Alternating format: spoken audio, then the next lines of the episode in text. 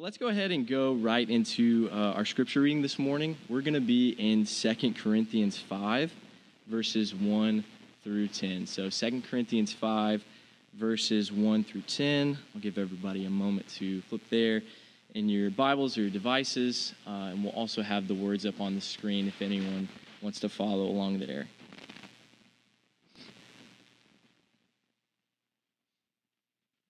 Well, I'll go ahead and start our reading this morning. It says, For we know that if our earthly tent we live in is destroyed, we have a building from God, an eternal dwelling in the heavens, not made with hands. Indeed, we groan in this tent, desiring to put on our heavenly dwelling, since when we are clothed, we will not be found naked. Indeed, we groan while we are in this tent, burdened as we are, because we do not want to be unclothed, but clothed, so that mortality may be swallowed up by life. Now, the one who prepared us for this very purpose is God, who gave us the Spirit as a down payment. For we are always confident and know that while we are at home in the body, we are away from the Lord. For we walk by faith, not by sight. In fact, we are confident and we would prefer to be away from the body and at home with the Lord. Therefore, whether we are at home or away, we make it our aim to be pleasing to Him. For we must all appear before the judgment seat of Christ, so that each may be repaid for what he has done in the body, whether good or evil. When I was uh, prepping and, and, planning for this sermon, I wanted to kind of do something that would be uh, a topical to uh, the time and, and, season that we're in right now. Uh, you know, towards the end of the year, we kind of go through different holiday seasons, and, and there's different things for us to consider. So, you know, Thanksgiving, obviously, we're we're thinking about what it is that we're thankful for, thanking God for, for the things that He has blessed us with. Uh, and Christmas time is a very important time for us as believers as well. We're, we're celebrating the birth uh, of our Lord and Savior. Uh, we talked a lot about that during our Advent series, you know, the reason for the season and, and whatnot. And then we get to New Year's, and New Year's to me really is, is a time of reflection. We're thinking about the year that was, we're thinking about what, what we did or what we didn't do, if we, if we met our goals, if we didn't, what changed in our life. Was it a good year? Was it a bad year?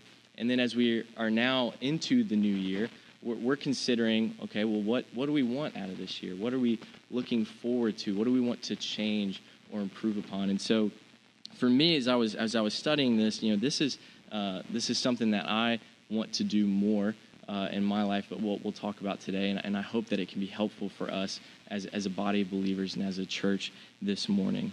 And first, I just want to look at very quickly how Paul describes our earthly bodies, right? He says it several times. He says in verse 1 if our earthly tent we live in is destroyed, we have a building from God. He says, Indeed, we groan in this tent. And then again, he says in verse 4, Indeed, we groan while we are in this tent. And I think that this comparison of, of a tent to our earthly bodies is a very apt comparison. If we are in Christ, we know that our eternal home, our eternal dwelling place, is not here, right? Earth is just a temporary dwelling place. And so a tent, as we know it, of course, is, is also a temporary dwelling place. It's not something that we would call our home or live in long term. And so I, I think that's a great comparison. And then he says in verse 2, like I said, indeed we groan in this tent desiring to put on our heavenly dwelling. And I, I want to focus on that word desiring. Other translations say longing for. And, and when we think about those words, we, we don't really use them very often anymore, right? We, we don't say, you know, oh, I'm desiring Raising Cane's or, or I long for Chick fil A or anything like that, right? We save, we save desiring for, for more of the, the things that are, are important, right? The bigger things in our life that, that take up our time, effort, energy, brain power, and everything like that. And so as we go into this year, I want us to ask ourselves what is it that you desire? What is it that you are longing for? And I want us to, to think about that. And, and real quickly, I want us to think about Christmas for a moment, okay? especially Christmas as, as you were a kid, right? Christmas, when you're a kid, it is such an exciting time, right? Filled with so much anticipation and obviously the big part of it is the presents, right? You, you, you start asking for all these different gifts and you start to see them uh, pile up under the tree and you're like, oh, could this be what, what I was asking for and, and all this stuff. And for me and my family, Christmas was, was a huge part of my childhood. You know, I took, took asking for presents very, very seriously. we got the, the Toys R Us catalog before Toys R Us went away. You know, we got the Toys R Us catalog in the mail, and I would I would go through that thing like a scheduled event every single day. I would be circling the presents that I wanted, the things that I wanted. I would be xing out things that I didn't want, revising it. Like I, I took it very seriously. And so then I would I would finish it up and I would give it to my parents and I would say, all right, here's here's what I want. You know, here's a here's a. I was reasonable. I wasn't like I was just circling everything. You know, I was I just was reasonable and I was like, here's here's some ideas. But and maybe you can think about this uh, uh, when you were a kid, but think about a gift that you wanted more than like anything else. Okay, something that you is you were like, you know, at Christmas time, you're like, if I just get this, I don't need anything else. And for me, if you compared all of my childhood, like if you just boiled it down and you said there was one gift that you wanted more than anything else, for me, it was the Nintendo Wii console. Uh, I wanted that thing more than anything else. I was even praying about it, which is obviously is not good, but I was I was just so excited. I wanted it. It was so cool. There was like the Wii remote, and it was motion controlled, right? So you know you could it's like you're actually swinging a sword or bowling or, or driving or anything like that. Like I was just like, man, this is this is going to change video games forever, right? Like this is this is it. Okay, so I asked my parents about it every day. I, I asked for it every single day. And so we get to Christmas time, right? And, and I'm opening up gifts. We get to the end of the gifts, and, and there's no there's no Wii there. I'm just like, okay, well, you know, maybe next year, maybe maybe for my birthday or something like that. You know, we'll see. And then my parents pulled the whole, wait, I think there's one more gift, you know, that, that we didn't put out there. And I'm like, you guys, like, come on. And so I, I open up the gift, and there it is, the Nintendo Wii. And I am so excited I lose it. And by lose it, I mean I had to run to the bathroom and throw up. That's how excited I was. Like, legitimately, I had no stomach bug or flu. I was perfectly healthy. I was just so excited that I went to the bathroom and threw up. That's how excited I was. And so, look, maybe there was a gift in your life that was that exciting, not to that point probably, but but think about something that was that you were really excited for, you were really looking forward to, something that you, you felt like you couldn't live without. But what happens every single Christmas when you're a kid? It's, it's what I like to call like the Christmas cycle. You, you get all these gifts, you get the thing that you wanted more than anything else, and then after a few months or weeks or even days, the shine kind of wears off on it, right? And and eventually, you know, Christmas rolls around again next year. And I don't know about you, but I wasn't really a kid that was like, you know, I got a really good haul last year. I think I think I'm good this year. You know, just give me the necessities, a new toothbrush, socks, and things like that. No, of course you you want more gifts. There's there's something else that you can't live without that that you think man, I, I, I have to have this gift, right? That's it's exactly what you wanted. It's the Christmas cycle, it goes over and over and over. And I think for us in our lives, we end up having the same cycle with, with our earthly desires, with, with the things of this world, right? Whether it be related to status, whether it be monetary, job or career related, relationally related, our goals and our accomplishments that we want, right? We, we kind of tie up all of our all of our desires and, and our happiness into these things and we say man if i if i drove this car if i had this house i would look you know i would look accomplished i would have more status or man i hate my job if i could get a new job uh, then i would be happy if i if i moved up if people saw my work man people would see how important i really am or man if i if i date this person or marry this person then, then i won't be lonely anymore if i if i start a family then i'll feel fulfilled if i just make more money. I'll feel happier and all my all my problems will be solved.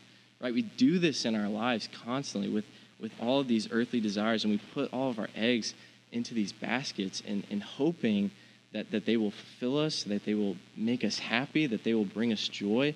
And ultimately we know, even though we do it time and time again, it usually disappoints us.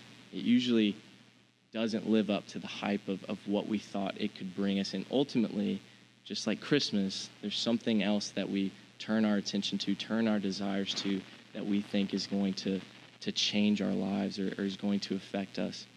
And so I think for all of us, especially for me, I think we, we need a shift in focus when it comes to our desires. And so today, I want to spend the rest of our time talking about why we should instead turn our attention to desiring heaven.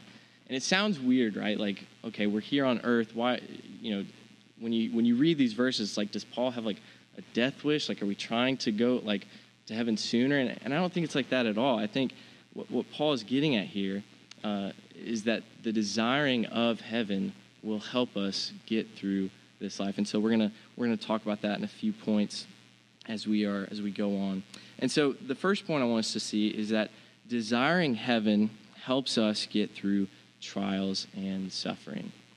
I don't know about you, but anytime I go through something or some adversity or, or anything like that, it, it can really easily derail me or sidetrack me from, from what I'm trying to, to accomplish or what, what God is trying to teach me in these moments, right? Even the small things, right? I mean, I feel like sometimes I'm losing my religion in traffic sometimes, just getting so angry at different things. But but it's so easy for us to, to zoom right in on, on whatever it is we're going through, whatever adversity or challenge or whatever it is, and just see, you know, we, we just get into this pit and we say, man, there's no there's no end in sight. There's I don't know how I'm gonna survive this. I don't know how I'm gonna get past this. But I want us to look at Paul's life as an example. Just a few chapters later in 2 Corinthians 11, Paul details many trials that he's gone through. And maybe you've read the passage or not, but I won't read every verse, but here's a few that are listed. It says, Five times he received 39 lashes, three times he was shipwrecked. He was stoned by religious leaders. He had a day adrift at sea, and he was beaten with rods several times. I mean, each one of those is, is enough trauma for one person, let alone the entire life of Paul. And, and that's just, you know, scratching the surface of, of some of the things that he went through. And yet, through all of this, Paul is a model of consistency and faithfulness. And this is not to say that Paul you know, didn't experience hurt or that he was perfect or anything like that, but Paul knew his desire was towards heaven. He knew, obviously, the, the famous verse, to live is Christ, but to die is gain. He knew that even though he might go through all of these things, what's most important is the faith that he had and, and the desire of heaven. Because what desiring heaven helps us do is it helps us zoom out of our situation and see the bigger picture. Paul was able to see the bigger picture that, that he was maybe going through these things for the glory of God, right? He was going through these things to be strengthened in Christ. And for us, when we go through different challenges or trials, it's, it's hard for us to see that. But if our desires are, are not on these earthly things, but instead upon heaven, we can zoom out, see the bigger picture, and see, okay, well, maybe God is, is, is molding me for something, right? Maybe God is, is strengthening me for something. Maybe God is just reminding me that, man, heaven will not have any of this, will not have the pain and the suffering, and I have that to look forward to, right? So, desiring heaven helps us get through different trials and suffering as we are as we are zooming out, seeing the bigger picture overall of what God has for us. So, secondly, desiring heaven helps us acknowledge our sin. Uh, again, I think sometimes as believers we can get so we can so easily just kind of shrug off our sin. We, we can experience it, go through it, and, and just kind of say, oh, well, it's whatever, you know. And, and sin is not a but whatever type of thing, right? We know, of course, there's, no, there's now no condemnation for those that are in Christ, of course. And we know that sin is going to be part of our lives, of course. But those aren't excuses. And I feel like sometimes, especially in my life, I, I kind of treat it as an excuse. Well, you know, it's just it's just a part of my life. You know, I'll, I'll, I'll handle it later. Or, you know, God's already forgiven me, so I'm good. But Paul is clear here in verse 9. He says, Therefore, whether we are at home or away, we make it our aim to be pleasing to Him. When we are focused in on, on Christ and focused in on heaven, our ultimate home and our ultimate reward, we remember that, yeah, we, we are supposed to be pleasing to God, uh, whether we are here or, or whether we are eventually in heaven, right? And sin is not something, again, that we should just shrug off, but sin is something that we should be quick to repent and to confess of. I think we think sometimes that, that repentance is just something that happens whenever we first get saved, but repentance is something, it's, it's part of worship, it's part of our daily worship that we go to every single day. And confession as well, whether it's to, to brothers and sisters in Christ and to God, we, we must have this a part of our daily lives.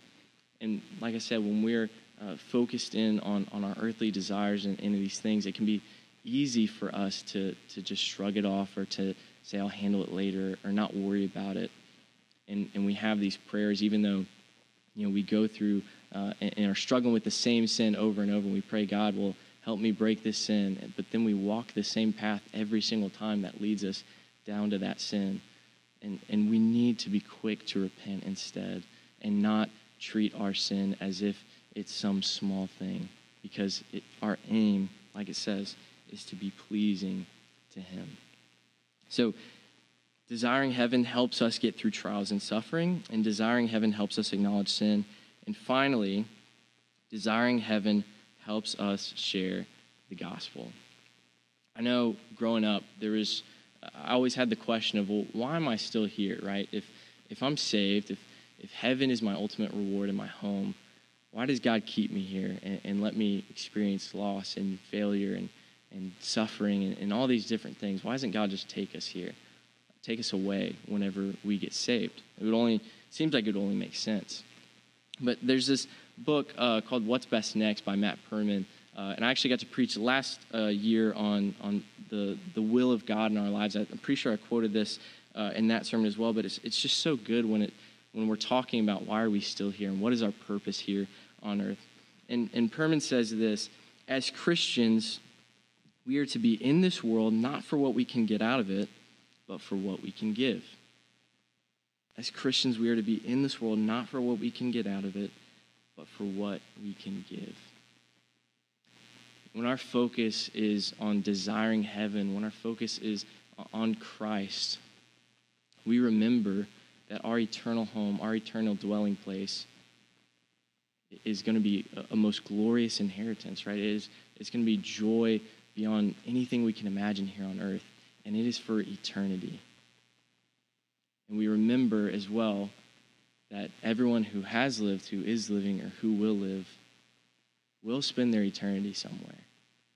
And if they're in Christ, they will spend it in heaven with us, worshiping and glorifying God forever. If they don't know Him, they will spend it in hell separated from God in eternal torment. This is the truth and the reality that we live in. And it's time to start living like it's not the truth, right? Like, we need to remember, I need to remember that that is the truth that we live in. And we need to have urgency when it comes to the gospel. We must be quick to sharing the gospel because ultimately, all the things that we may desire, that we may be, be putting all of our all of our eggs into one basket for it, like ultimately they, it will all pass away.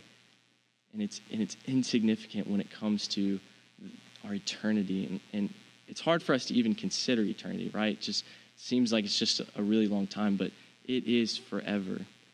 And we must have urgency with the gospel.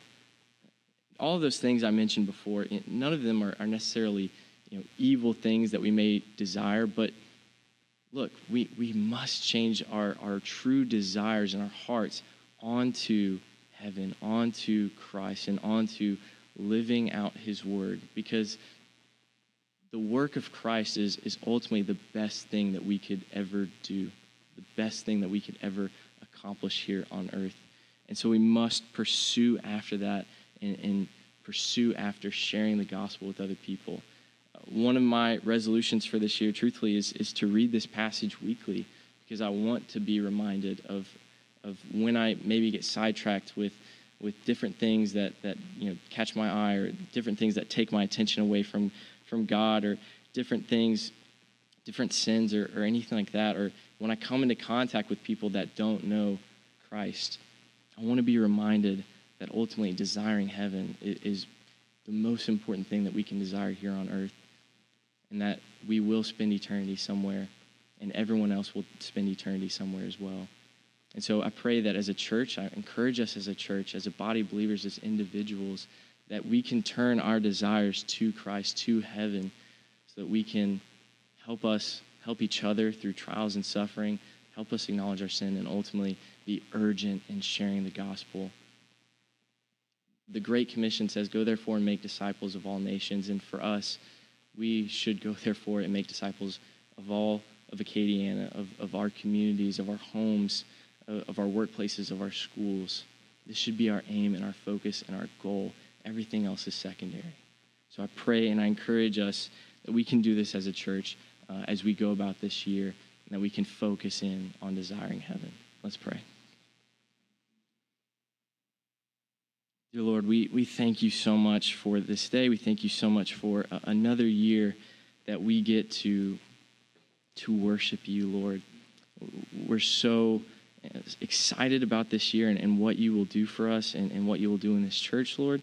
And, and I just pray that, that we can have our focus be on you, have our focus be on your heavenly dwelling, Lord, the, the place where, where we will go. And I just pray uh, that we would remember that everything here is secondary, but that you and your word are forever. And I pray that we will have urgency with the gospel and sharing it with those around us. And I pray that we can just love you more. In your name I pray, amen.